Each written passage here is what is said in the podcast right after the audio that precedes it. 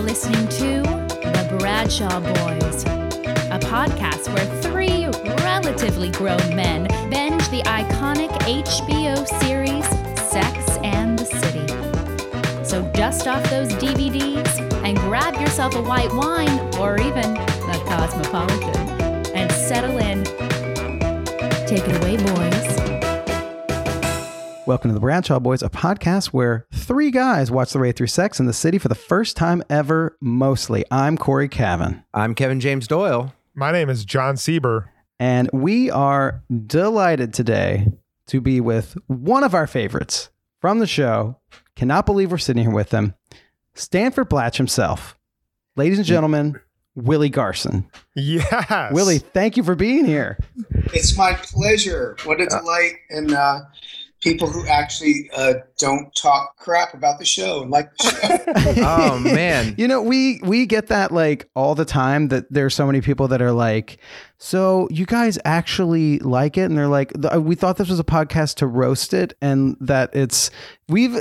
I was thinking about it today. I mean, we've talked about this like on the show before, but it has become a thing that like we all obviously really like, but it has also become kind of like a, a social theory for like talking about culture and the world and stuff like that amongst the three of us completely. Of course. Yeah. I mean, you, you, you know, I mean, you guys know this. Like 90% of the people who say they can't stand it either only saw an episode and made a decision before they watched that episode that they Yeah. hated it, or they've never seen it at all.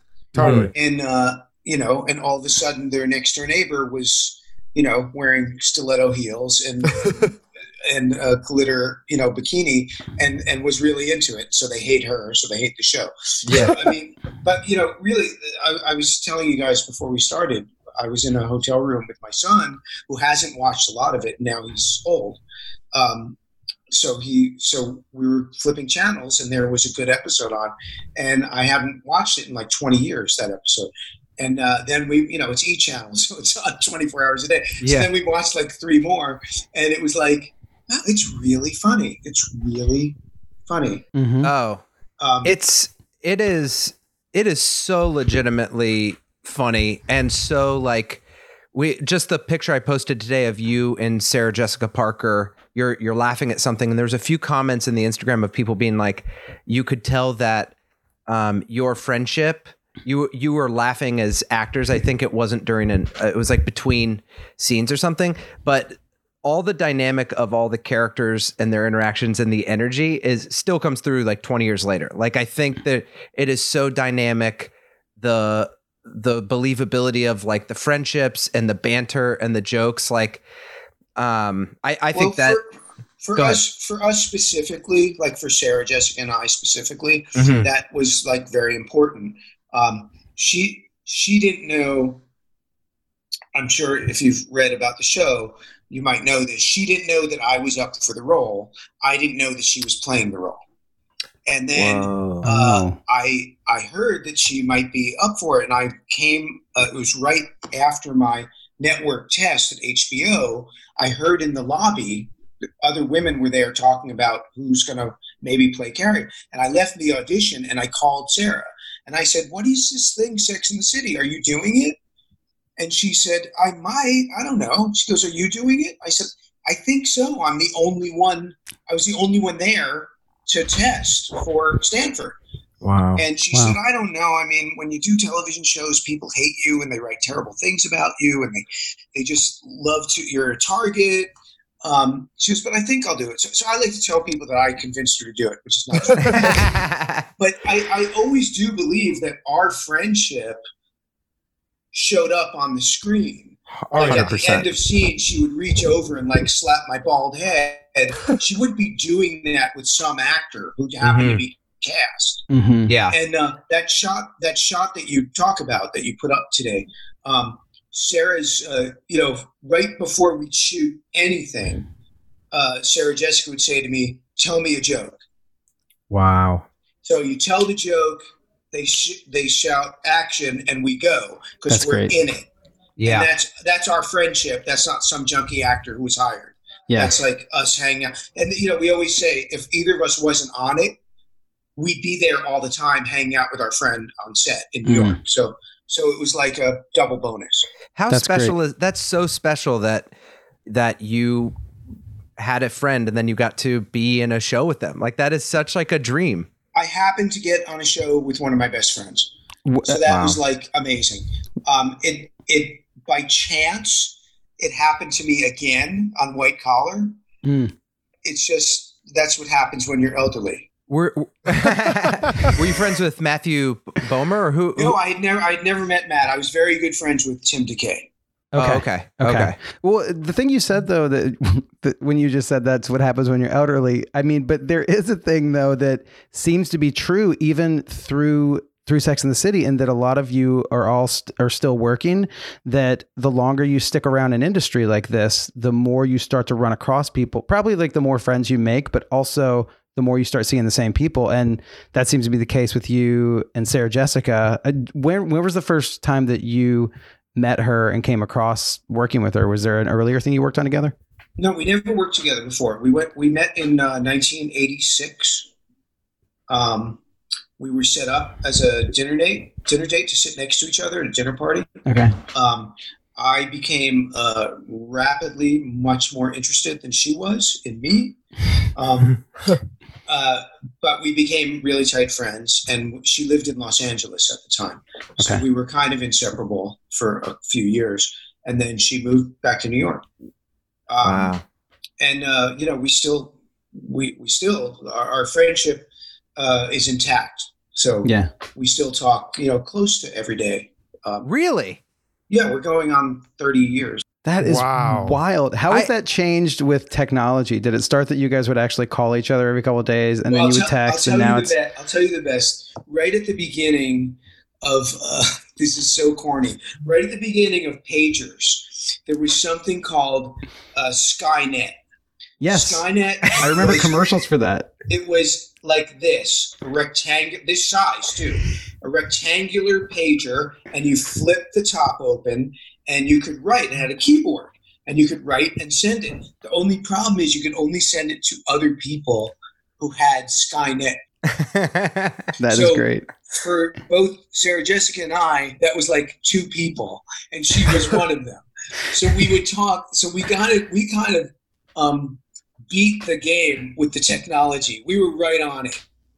Um, you know the greatest the greatest story is i had my mother was like a real uh, luddite techno- technologically just not Mhm. there at all and uh, 9-11 happened and my mother lived downtown and i'm in i'm in la freaking out and my brother is in new jersey and i'm literally saying like oh just drive in and get her and he's like you don't understand Oh my god! it's not like you drive into lower manhattan right now Mhm.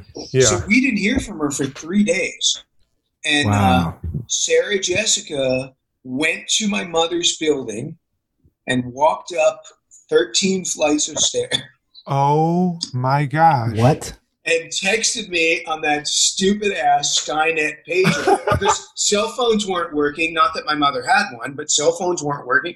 Nothing was working. And uh, she texted me on my Skynet pager. I'm sitting here having coffee with your mother. Everything's fine. Wow. Oh my gosh. So thank God for the Skynet pager. Yeah, That's for real. best. Our, That's wild. sponsor for this podcast tonight, Skynet Pagers. Thank you so much for. But I saw I saw Sarah Jessica as Annie when I when I was thirteen. When we Whoa. were both thirteen. Yeah. That's wild. Uh, since we're, uh, what did you filmed like a pretty iconic white collar set in L.A. Correct? New York. New, oh, it is. Oh, so you're on Yeah, yeah. two. Yeah. You're on two like epic New York shows. And What's and, it- and and shot I, I literally thought that there's no nothing possible that we could possibly shoot in New York Yeah. Mhm. after Sex in the City. And we shot everything else we shot on white collar. And and it was completely different and it looked different. You know, um, Sex in the City was very shot like from here Mhm. because you had the beautiful faces, Mhm. uh, women. It's good to shoot Mhm. also a downward angle, and you have the outfit and the shoes and all of that. Uh, White Collar was shot up. Interesting. Okay. The building, the architecture, Mm. all of that. That was the star. So New York was a star. New York was the star of Sex and the City in uh, emotionally. Yeah. Interesting. Uh, in White Collar, New York was a star physically. That's kind of funny Mm. because if you watch, I don't know if you watch Succession, but Succession is like it's always these like imposing building shots. And you're right. In Sex and the City, there's these like straight on. They're wa- you guys are walking in the West Village, like shots of like your outfits and stuff. Very like more close up stuff. It's interesting, like Succession. I love Succession, but to me, it looks like it's shot in Toronto. Like, Yeah, I don't, that- I don't, I don't feel New York. Yeah. You just feel you just feel evil. You just Or feel the evil of capitalism. it's just a much wealthier New York well, that's true though. I I but, invited you. Well, so this is a question for you as someone who had shot because I know I, I I know from our from doing some research and also just we, we were talking earlier about how you've been in so many things and you were on NYPD Blue, um, which was that shot in New York? No, that was shot in Los Angeles Okay. with the with the New York street on the Fox lot, and then Dennis, uh, Dennis Franz, and Jimmy, and sometimes Nick Turturro would go to New York, Okay. uh, like every two or three months, and just shoot a couple of days of like running down streets with guns or whatever, just to, okay. so they had it to cut. Okay. Well, because you were saying, you know, when you watch Succession, that it feels it feels like a different New York than what you've known, or maybe it's a wealthier one or something like that. Did did Sex in the City? Did it remind you of New York? And does it feel? Did it feel like you knew New York when you were doing it? Absolutely. Yeah. Absolutely. I remember early on, why do I think maybe Bradley Cooper's episode? Uh, uh, it was early on. And I remember we were shooting at, I mean, we shot a lot of places where we would be, Mhm. like that where we would go. I remember we were shooting at the Beauty Bar Oh yeah. on and the- 14th Street. Still there? And it was like we had just been to the beauty bar like a few nights before, not knowing that we were going there uh, to shoot. And at the beginning, especially, I, I mean, I can't speak for Sarah, but for me, when we were shooting in like a club or a nightclub scene, whatever, you know, first of all, we were all smoking like chimneys until they told us that we shouldn't do that anymore. So we didn't do that. And then I was drinking. Like if we if we were at a nightclub and they were drinking, I would be drinking, yeah. and, and that was really fun because no one was watching the show. Wow. Then by the second season, forget it. All that, all the fun stuff. so, So, when, when did you when did you know that this was going to be something larger than what you were doing for the first season? Was there a moment that it clicked? My my story is somewhat well documented, but like I I got I got two uh, pilots on the same day. Um, I took the other show. oh, and then Sex and the City called and said, "Well, can they called Fox, which was the network for the other show, and they called and said, "Well, will you let him guest on the pilot instead of being a regular?" So I shot the pilot for the other show. I shot the pilot for Sex and the City, and then the other show got picked up. And Sarah was on Broadway. So Sarah was doing Once Upon a Mattress on Broadway for a year. So the Mhm. show wasn't even going to start shooting episodes for another year. So the other show got picked up. It's called Ask Harriet. We shot 13 episodes. Mhm. Um, they aired five, and they canceled it. And we called up Sex in the City and said, "Hey, we might have made a mistake. Like, can we come back?" And they said, "Well, in retooling the show, because they did, um, we feel that this is a recurring character instead of a regular. We could take him back as a regular, but we won't pay him very much, and he's just going to be sitting around a lot." So we took contract, and it ended up being the best thing that ever happened to me because I Hmm. could work elsewhere. They were very generous. Uh, they overpaid me, and and everyone loved the character so much that um, you know Chris Noth Chris Noth's famous quote is you know. A, I don't want to be in a scene with that fucking Garson. That was that was one. uh, and and uh, I think Michael Michael Patrick King would say a, a little bit of Stanford goes a really long way. So like literally, I could be in an episode and have like one line, and then they'd ask people what the episode about. Like, oh, it's the one where Stanford. Blah, blah, blah. It's like That's- it's like okay, well, I was really basically an extra in that episode, but it was just like a very popular character that Yeah. stuck out. Well, I think I think also like we're going on this journey watching it for the first time, so it's funny just like hearing just all the fans from around the world always talking to us and and so many people mention how like the show's about friendship. And I think that there's obviously um there's obviously the four girls and there's the city, but it is even watching it people are so drawn to like you have a special friendship with Carrie and I think I, I, I don't know. I think people see a lot of their own friendships in in uh, in your friendship with Carrie. Of like, anytime you're in an episode, you see that thing at the beginning that's like Willie Garson. You're like, fuck yeah, Yeah. like it's and um, Well, it's It- funny. They, it's it's a, it's a real testament to the writers too to create like kind of um, full people. mhm, Like you know, like listen, every, every television show starts the same way. Every character is a complete stereotype. Mhm. That's how shows start. mhm. This is the smart one. This is the slutty one. This is the you know this is the sweet one. Uh, that's the gay guy. You know, whatever. mhm. And then the longer you go, if you're blessed enough to go for a while, they become full people. Hmm. And by we, that happened very quickly because we're telling such human stories that we find out so much information. And that if you watch very carefully, like the first two seasons, all that, all the that pipe it's called, all that story pipe is to quickly develop more the more that we can know about these people then once you have that any one of them can interact with any other at any time Mm. Mhm. Yeah, and that that's how it's done. So we learn about you know in stanford's case we learn about the grand the rich grandmother. We Mhm. learn that he has a family. We learn that he what he does for a living because he's got a client who's a model uh, you know with a big bulge. Like, like that you know so so like we learn we learn as much as we can quickly uh, this show much more than other shows. Mhm, Mhm. mhm. um, happen very quick where they give us all the information about the people. And, I and also the, think Stan, the there's a- Stanford character is also uh, there's a lot of emotions that occur with Yeah. him with his dating life and when he's do- working through the classified sections. There's it's not just uh, he's not just the token gay character. You actually are exploring a lot of these human things about him, and I think that that really makes him such a it's genuine, it's a real legit character. testament to the writers. I mean, I didn't. I was. Uh, I was very. I didn't. How do I say this without getting anyone in trouble? I didn't. I didn't audition as a flamboyant character. Mhm.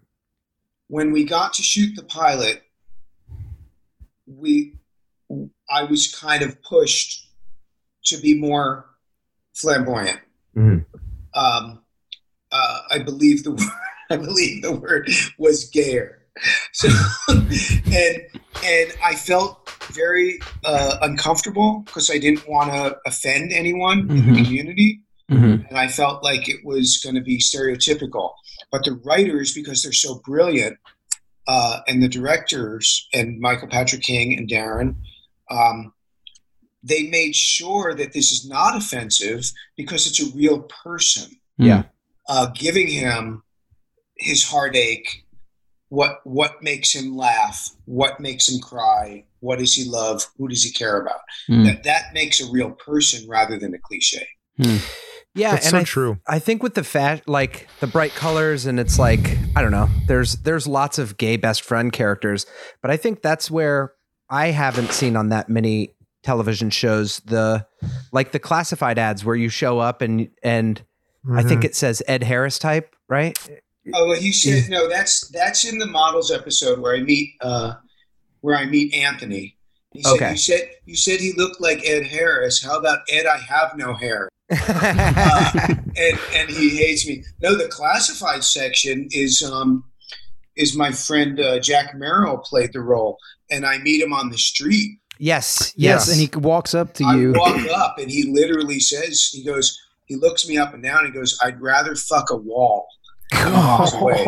And it's like, if your heart is not breaking, yeah. We Oh. Stanford at that moment. I Yeah. mean, that's that's an amazing thing. Well, and Yeah. so many storylines that involve like classified data Uh, w- that could be played for cheap comedy so easily of just like no thanks Rick Nine Plus. yeah yeah um but um but yeah i think i think there's like a uh it's the writing and then how you perform it um and act in it there's something about stanford that people are just drawn to and is n- certainly not a stereotype and for a show that sometimes people we interview lots of people on the show and some people are like love to bring up the parts that haven't aged perfectly i don't think stanford's ever come up as something that has done anything but like age well and i think that's That's interesting. That's Yeah. inter- I mean, the only the only thing the only thing that has not aged well is that, to be honest, Mhm. I probably wouldn't even audition for it now. Mm. Mhm. It's in, it's inappropriate for me to Right. audition for it.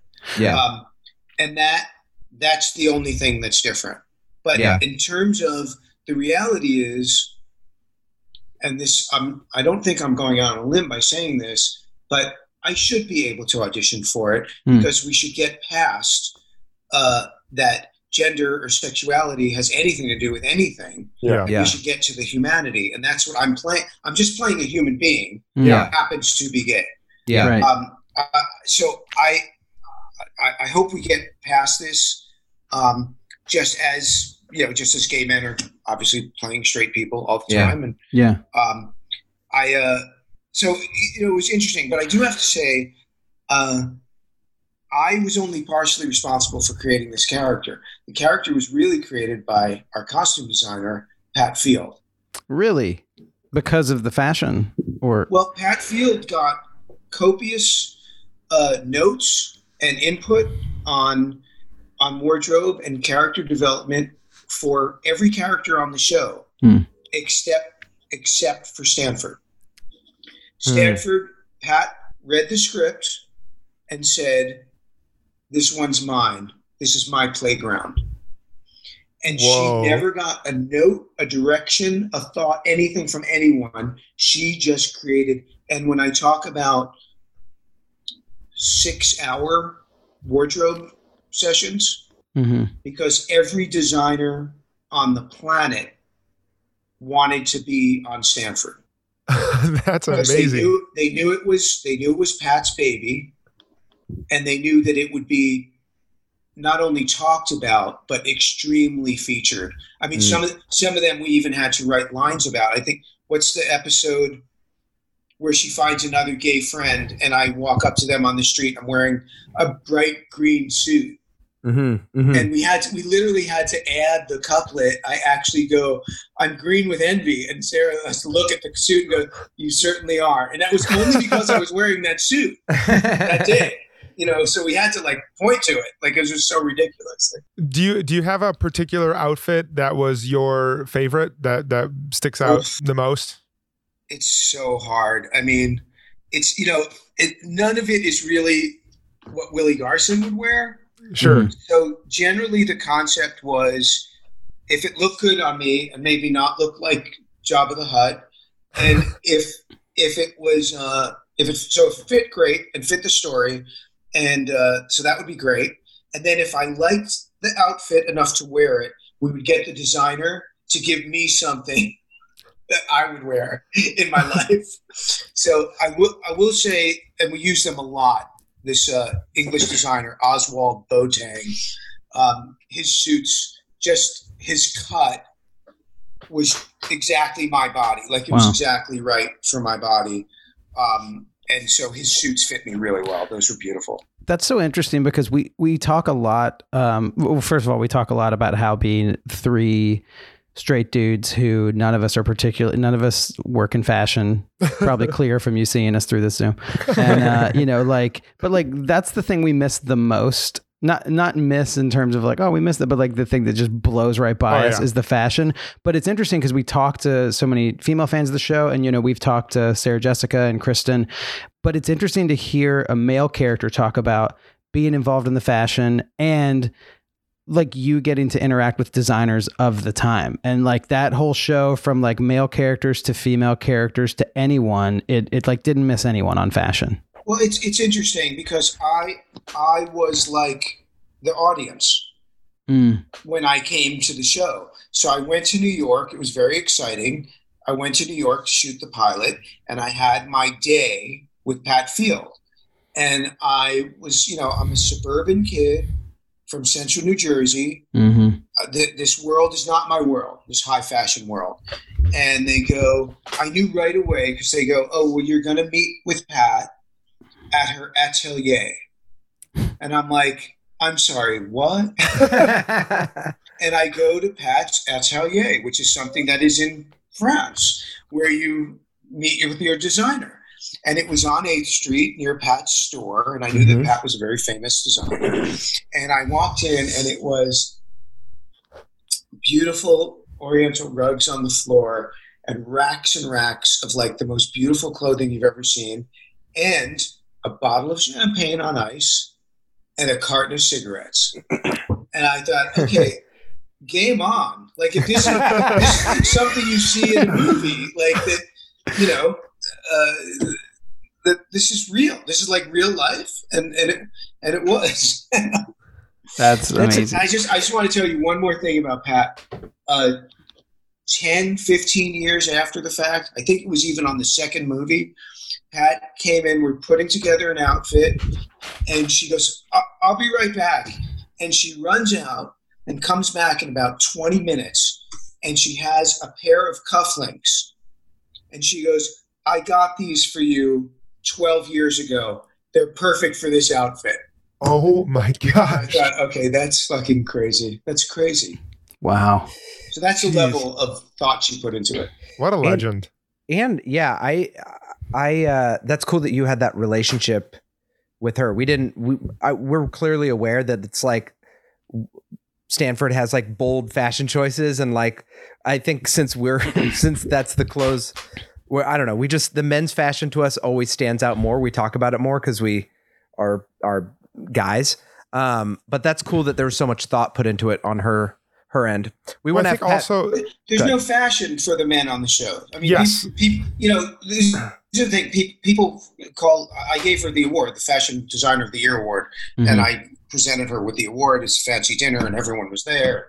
Tommy Hilfiger, you know, everyone was there, and uh, and I, you know, I said in my speech, like people think she's such a genius because it's so wacky, and Sarah's wacky with this thing on her head, and look what Kim's wearing today, whatever. But people forget she also dressed every cop, Mhm. every, every Yeah. deli owner. You know, I mean, she really is a genius. You know, Yeah, yeah. yeah. They're running like full on, full on TV wardrobe production, plus all the like insane outfits that are happening. Steve's Steve's basketball shorts. Yeah, all those all those Puma tanks. You got to run all, all those too. I mean, come on, uh, seriously. That's like two, I three like trips to Aidan- TJ Maxx. outfits. Aidan's Oh Yeah, my my gosh. gosh. We've had a field day talking about just like we always talk about like how Aidan just was like straight off of the the second Pearl Jam tour, you know, like as a roadie at Lollapalooza and uh like with his Soundgarden tie-dyed shirt. It's Necklaces. definitely ve- very Seattle influenced, I would say. Totally. Yeah. Can you tell us um, what it was? I mean, you said a little bit about your you were the only one in the room, but um, what what was the audition process like when you first Oh read my for god, it? it's so funny. Um, I, I went to an audition, just like any, you know, during it used to be more so. It's not so much any now, but pilot season is Mhm. like time of year, like January to April, where all the pilots are being cast, and there used to be a lot of them, and you'd go and go and go until you got one. Mhm. Mhm. And so this was another pilot audition. I read it. I didn't really get it. Uh, so I, I, I wasn't sure what that meant, what it meant. Um, and I also didn't understand what HBO was at the time. Mm. They had that they had that football show with OJ Simpson, like First and Ten or something. I, I didn't understand. And they had boxing matches. Boxing, yeah. I remember the so I boxing didn't, matches. I didn't know what it was. Um, but anyway, it was just another audition at pilot season, and I went a very small room, um, like a broom closet, basically, uh, at Warner Brothers, and um, Russell Gray, the casting director, and Darren Star were there. And I walked in, I did it, I read it again, not flamboyant at all. Yeah. Like I just read it as a guy who happened to be gay Mhm. and uh, and I went to leave, and I so I turned and I was at the door opening the door, and Darren said, Willie, uh, hold on a second. And I turned and go, what? He goes, that's a great suit. And I said, um, thank you. Okay. and, and I left. And then that was it. And then they called and said they wanted to make a test deal. I'm like, based on that? I'm like, well, I, I, I said to my agent, I'll tell you this, I, I know what suit I'm wearing. Definitely the wearing the one. same suit. Um, and so normally you make a test deal and go audition at the studio. And then when you get past that, then you go to the network. But this was the same. HBO was the studio and the network. So we made the test deal. And I went, and there were all these women at the big, fancy, you know, tower in Century City in, uh, in Los Angeles. And uh, there's all these women for all the other parts Hmm. are sitting in the lobby.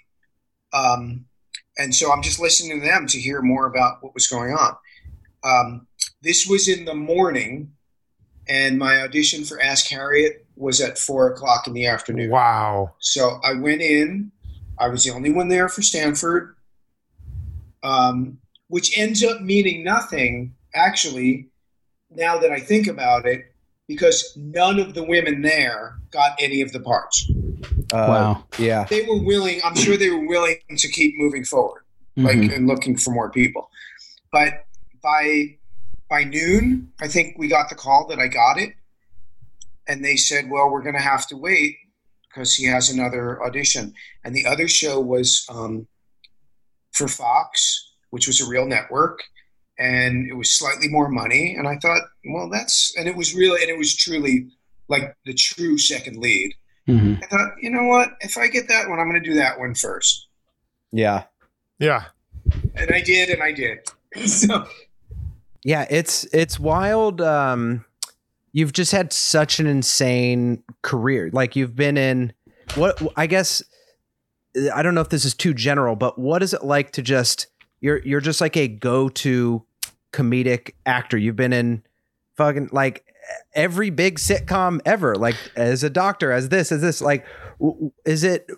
What's it? I guess what what's it like? We've never talked to someone who's been in seventy five different sitcoms. You know? well, it's interesting. It's not just it's not just sitcoms, my friend. Yeah, yeah. Oh, I know. I But I, uh, I'm, I'm actually. Uh, so someone convinced me, and this is not a plug because I don't think anyone's ever going to read it. But as kind of an old-fashioned style character actor, Mhm. I do like to work all the time, and I also do like every time to be different. Mm. Um, that said, so I'm writing a book right now, and it just starts because I have like I have the longest IMDb that anyone knows of. Mhm. Yeah. So I literally started in 1985, the f- entry number one, and I just write whatever I need to say about that thing. Some of them I literally write. If you held a gun to my head, I could not tell you what this is. So, so literally, some of them are like that, but it just goes on, and it's just kind of a journey um, to keep working. Uh, it's funny what you just said because when I was auditioning for White Collar, there was someone at NBC Universal uh, who didn't want me, and a big executive at NBC Universal apparently, and I know this from a number of people, stood up in the room and said, "Listen, we don't really know these other people that well." and Willie Garson is like a warm blanket for the audience. Let's give them that blanket. That's Oh, amazing. That's, That's such a a, compliment. What- that's that is such a amazing. compliment, though. It's a compliment as long as it's not a wet blanket. Yeah, Yeah, exactly. exactly. Well, like that's Kevin, a that's a that book is is incredibly interesting sounding. Uh, we I, keep us updated as to I'm trying. I'm when trying to make out- it very readable, and I'm also trying very hard uh, not to talk shit. Sure. 'Cause That's not the point of the book. Yeah.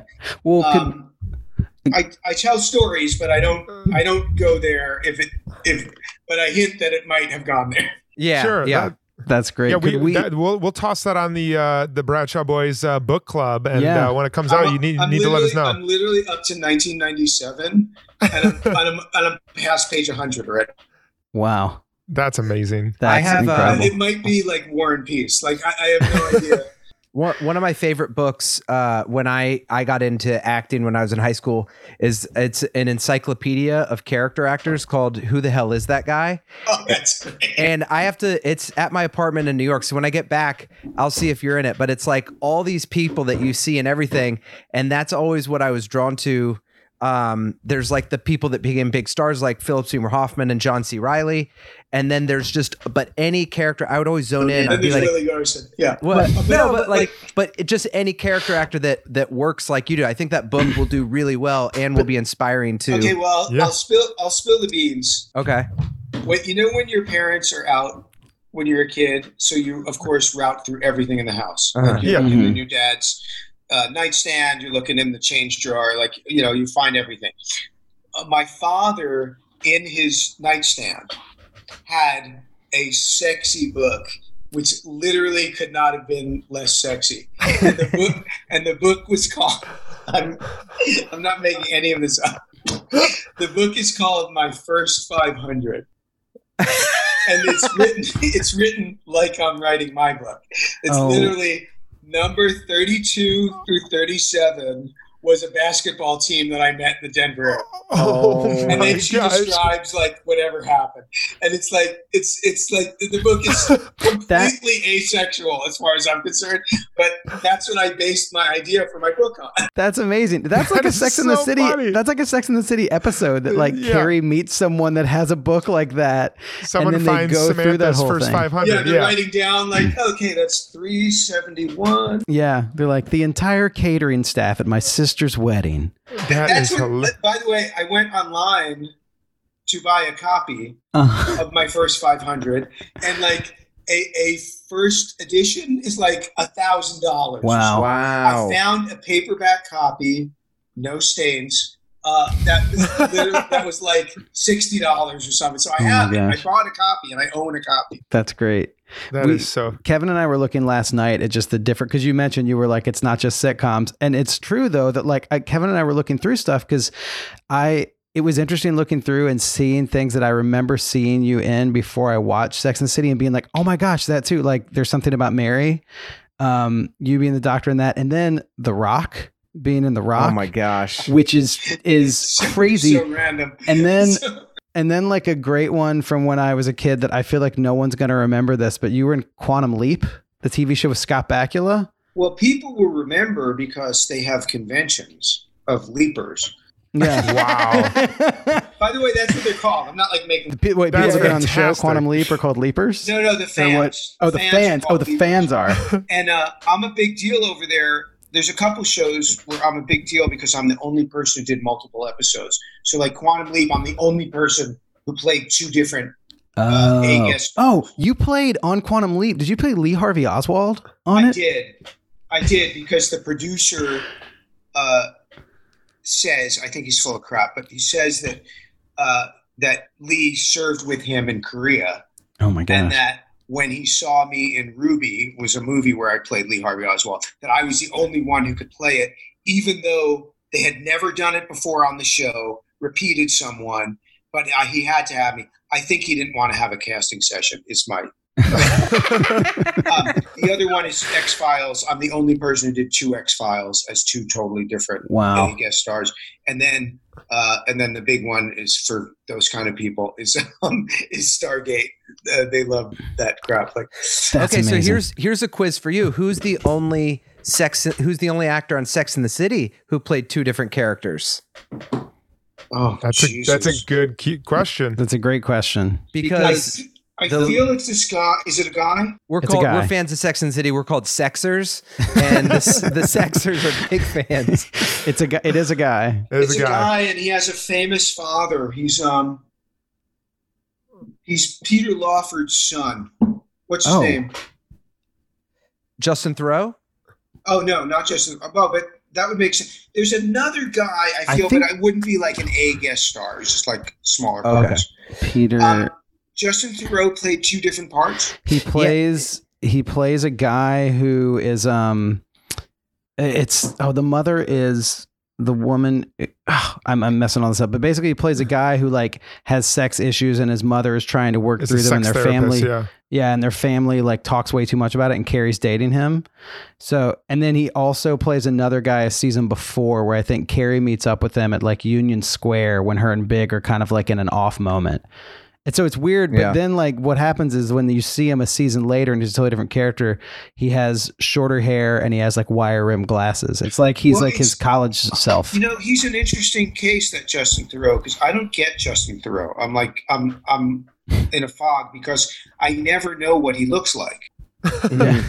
because Yeah. he looks different. He looks different all the time. Well, and now, yeah. like now, he looks nothing like he looked 20 years ago.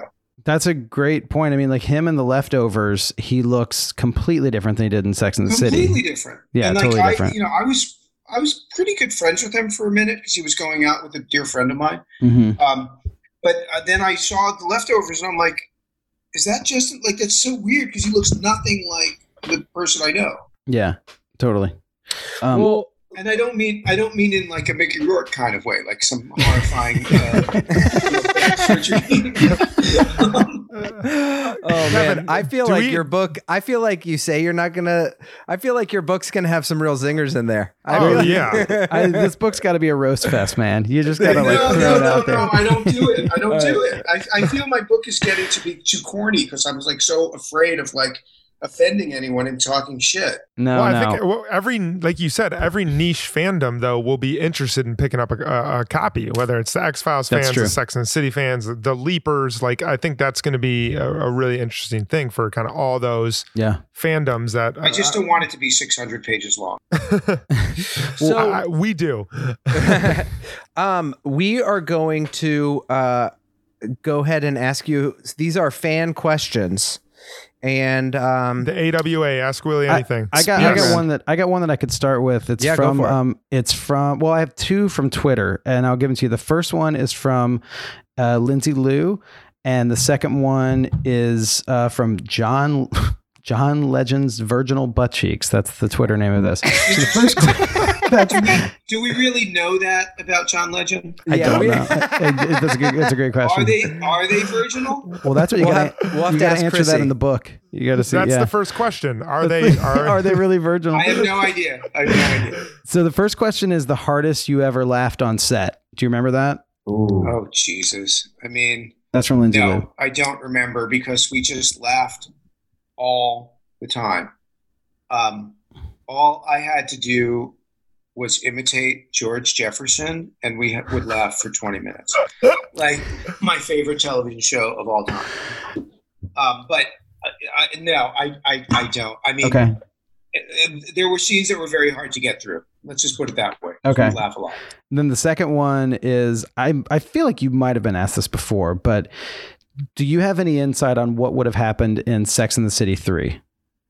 I, I don't have a lot of insight. Um, I believe uh, uh, on the, the broadest strokes, I believe I was going to have a child. Uh, that Oh. Anthony and I were maybe going to have a child. Um, I, I and that maybe Sarah was not going to end up with Big uh, through either divorce or death or whatever. That's I have no idea. Yeah. Yeah. Um, but we got we got close, but not close enough. she would be a great a great godmother to your child. I feel like Oh, on the- in the God. show. wait, what? Uh, when you mentioned earlier that Chris Noth said, "Don't put me in a scene with Billy Let's Garson." go back to that. Can we? I mean, uh, what what is that? Is that real beef or fake He beef? felt that he felt that Stanford uh, took a ton of focus. Ah. So his his his concept was that if uh, it was a compliment uh, for sure, but also he wasn't kidding. that if I if I was in a scene, certainly in one of those fakakta outfits, Mhm. that no one is looking at anything else in the scene other than me. So he that was like a direction of his. Don't give me any scenes with that fucking Garson. oh my gosh. All right, I took as a compliment. That's this great. is uh, this is uh, from Tina Huddleston, and uh, you'll have to help me with with what this was in. But what was it like to film with Liza Minnelli? Well, Liza Minnelli marries uh, marries Anthony and I, Mario Cantone and I, in the second. What? You get married to Aunt Mario Cantone? You know Oh, that we haven't haven't finished the we haven't Holy finished it yet. shit! No, but we always say spoilers are off the table. Spoilers are off the table. But isn't it crazy that we don't know that and that's like a spoiler to us? I and literally it's been 20 just years. asked my wife that like like three days ago. I was like, "Does Stanford end up?" And she was like, "I'm not saying anything." So that Wow. is that is Oh my fantastic gosh. news. If I there was didn't a way realize to that get either. that, if there's a way to get that spoiler, it's from you. That's in, that's amazing. I mean, here's the thing: it's such a huge thing. Uh, you know, what an icon and a legend. Uh, you know, it's beyond comprehension. And what could be a gayer wedding than to be married by Liza Minnelli? and so much so that once again, like the green suit, I actually had to add a line. So she she marries us, and she says, you know, I do and I do, and I go, do you da da da da, da. and I go, I do, Liza Minnelli. Like, I had to add it because it was so ridiculous. That's Like- amazing. Oh man, I can't wait to see that. Mario Cantone, so good. it's I'm the second movie. It's in the second movie. okay. Um, let's see. Uh, oh, also this. This is not a question, but it says uh, from Country Girl. She says, "Love Stanny." At Willie Garson, I love the episode where he's quote green with envy in that green suit. So, Ooh, perfect.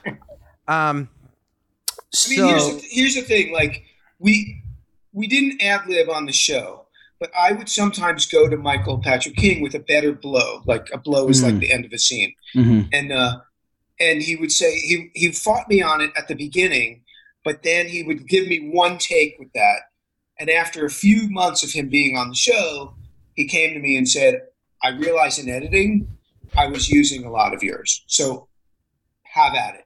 Mm. so then we became more partners, which is a, that how I like to work. Yeah. And it's not how he came in, but how I like to work. And now we're compadres. So So uh, here's this one's really good, especially now that the spoiler happened. But MK Lean said, "Did uh, did you know, and when did you find out in the writing process that you were going to end up with Anthony?" uh, no, no, I did not know, and I never found out in the writing process. Did Hmm. you? Did you? I saw I saw it in the script. Okay. Wow. How? What was it like when you saw that? Were you like, I was like, really? Because like um, in the first movie, we happened to be in the same nightclub mhm. at, at midnight on New Year's Eve, and we don't have anyone to kiss. That's the whole the whole uh, the whole sequence is about people at midnight. Mhm. Mhm. Uh, that that little uh, montage, and uh, so he comes past me at the uh, at the nightclub, and obviously we've established that we don't like each other, and uh, we just I kiss him, and uh, I'm like, so that's where we left it. That's it. Mhm. Uh, and then, uh, and then, lo and behold, I read the next script. I'm like, what? What? Like, what That's ama- happened to what happened to the hot one? Uh, the, Yeah. the Broadway dancer, uh, Sean, or what is his name? Sean, Marcus, Marcus, Marcus, Marcus, yeah, you- Marcus, yeah, that was the male escort. We're yeah, at, yeah, you, we uh, yeah you just the last episode we watched you just broke up with uh Marcus because because uh you found out he was a, an escort. yeah. I In the broke classifieds, up, or didn't we get back together at the prom? you got back together at the prom. You That's got the back last to- thing I forgot about the prom scene. You got It's back Yeah, just yeah, together at the prom. One of the most beautiful scenes. Yes, was. yeah, yeah, yeah, when he cuts yeah, in. yeah. It was so good. beautiful. So Yeah. Oh beautiful. my god! What what's the song? Uh, is it "I Know This Much Is True"? What what's?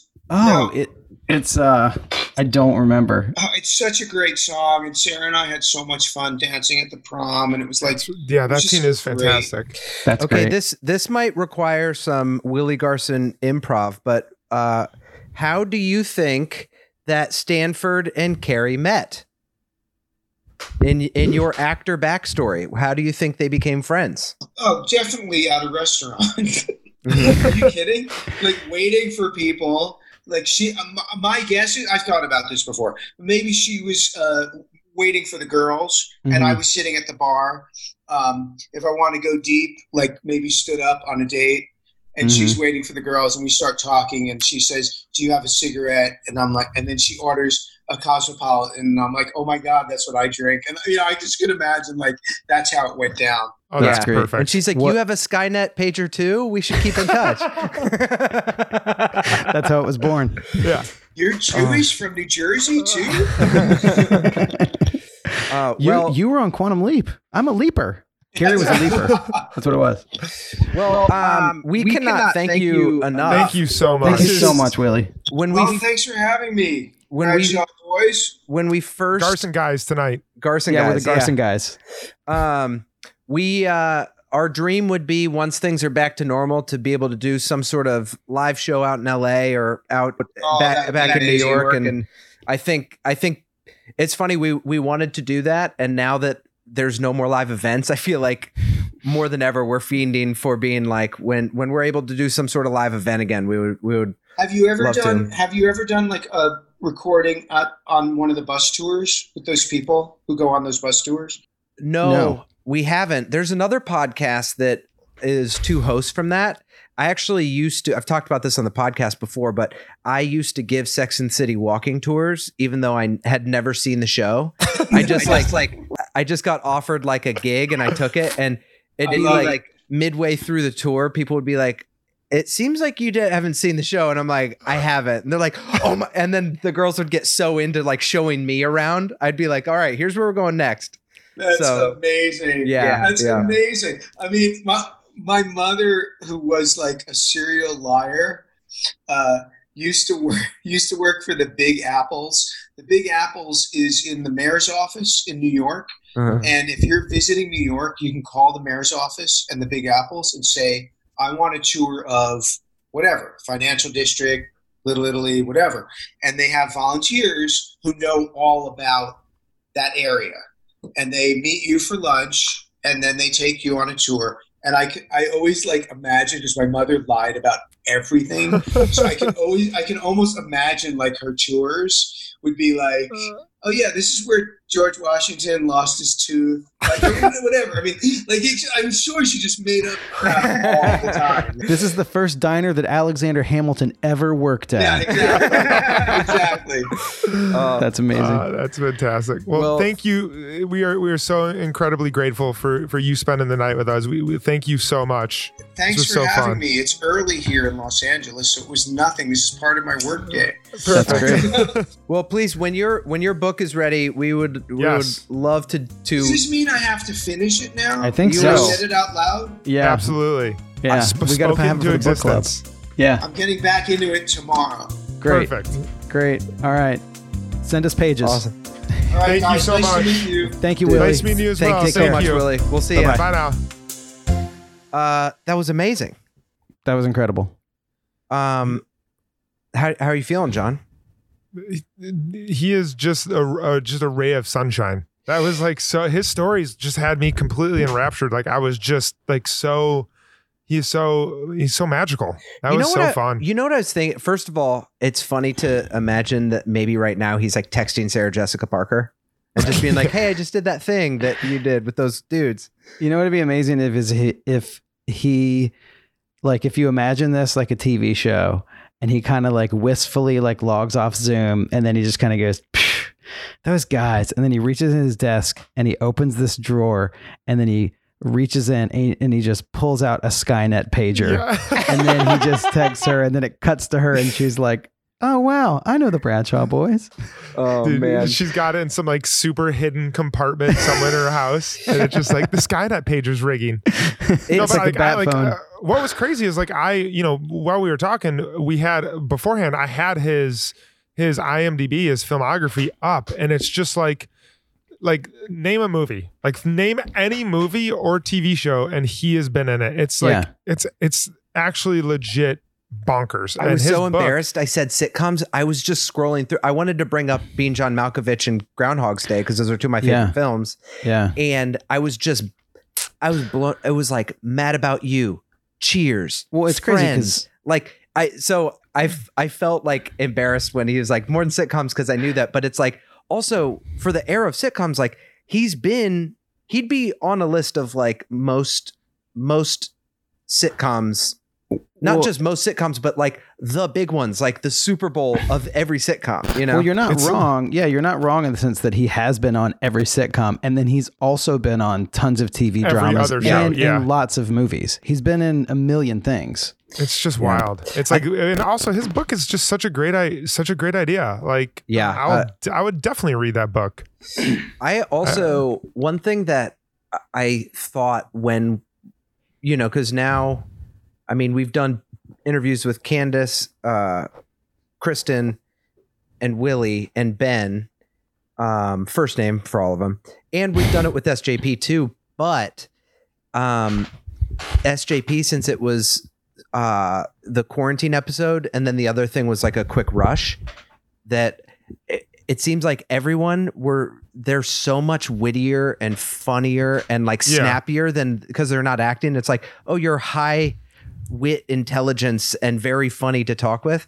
Yeah. And um and it made me it was it was just cool to be able to, I don't know, just shoot the shit with someone who was like, Oh yeah, you're fucking hilarious. Well, and Yeah. you also realize how much he knows about when he was talking about how uh, White Collar was shot and Sex and the City Yeah. was shot, and you realize like someone who's been on that many film sets understands like the craft of what he's making. He's just like an incredibly sharp, witty, quick, funny, but also warm, caring, great individual. Dude, imagine imagine how much information towards how a film set works that dude has. Yeah, he's it's like crazy. he's like Regis Philbin on Yeah. who's like logged the most hours on TV. He's probably been on set like for the past f- f- 35 years. Uh, Like yeah, It's Um, unbelievable. also I was going to say uh ah, there's a, oh, when he was talking about being on set for those of you in case you didn't uh it was hard to understand. He was saying that Sex in the City was shot um from above because Going and down, then yeah. and white collar shot more from from down. yeah, I didn't want to interrupt him because it was early Yeah. on. yeah, Um, but yeah. But like the angles thing when he was talking about but yeah, if it was how- later, you would have wanted to interrupt him. if it was later, you'd have been like, "Hey, man, we're we're close now. I'm going to call you out on this. Okay, I'm going to interrupt you. it's it's it's difficult to for anyone to understand what it's like to just be like these people are hanging out and you know they're not getting paid like they're doing and in a and they don't know what they're getting into and are you guys stressed i'm always like stressed i'm like is the internet Okay. working is it recording I will. and are we going to embarrass ourselves Uh, you know The only time I'm really stressed is like In the once we beginning? get in there. Yeah, it's the beginning. Like it's when we're trying to set up. Like we didn't record this obviously because we're starting, but like we're trying to set up the tech with people, and Yeah. you're you're getting you know you're walking through something, and like this is the whole thing of quarantine and COVID, where this is what like celebrities and actors like him are usually on a film set with a crew and now they have been tasked with like going like you watch the Today show it's like Leslie Odom Jr. in his house with like AirPods in and his Zoom Yeah. freezes. And like, so the only time I'm stressed is like when we were in the beginning, I was like, um, d- d- d- do you have other headphones you can use? Yeah, I was like, for yeah, hang you- on. and And like like, Cory is Cory's responsible for having to be like he's like yeah I have headphones and Cory's like um can you get different ones Different and I was just sitting there I'm like I'm so fucking glad Oh I my didn't God. have I know. that job I know. but he was Yeah. he was so he was so nice about it I think also I think you're right Cory like people are more used to that and I feel like it's been good that we've adapted to our system to get more guests on because then we haven't had to be like wait another year to go to LA. Like we've been able to get these people Yeah. on Yeah. partially because this has been less scary. So, yeah, um, but everybody, the rumors are true. Willie Garson is uh, just so funny So and nice. so, So generous funny. amazing. with his time and was just like a fun hang. yeah. Thank you, Willie. And um, I think, I think that one's in the books for Stanford Blatch. He's That's right. just as amazing in person as he is on screen. Signing off. Later you, taters. This has Later, been the taters. Blatch Boys. The Blatch Boys, the Garson Bye. guys. The Garson Bye. guys. Later, taters. Bradshaw Boys stars Cory Cavin, Kevin James Doyle, and Jon Sieber. The show is produced by me, Jeremy Balon, and narrated by Katie Sieber. This podcast is part of the Seltzer Kings Network. Check out all their great podcasts at seltzerkings.com. You can find the boys on their socials at The Bradshaw Boys or on their website at thebradshawboys.com. And as always, if you see them in the street, tip your glass. Thanks for listening. What? You get married to Aunt Mario Cantone? Holy shit!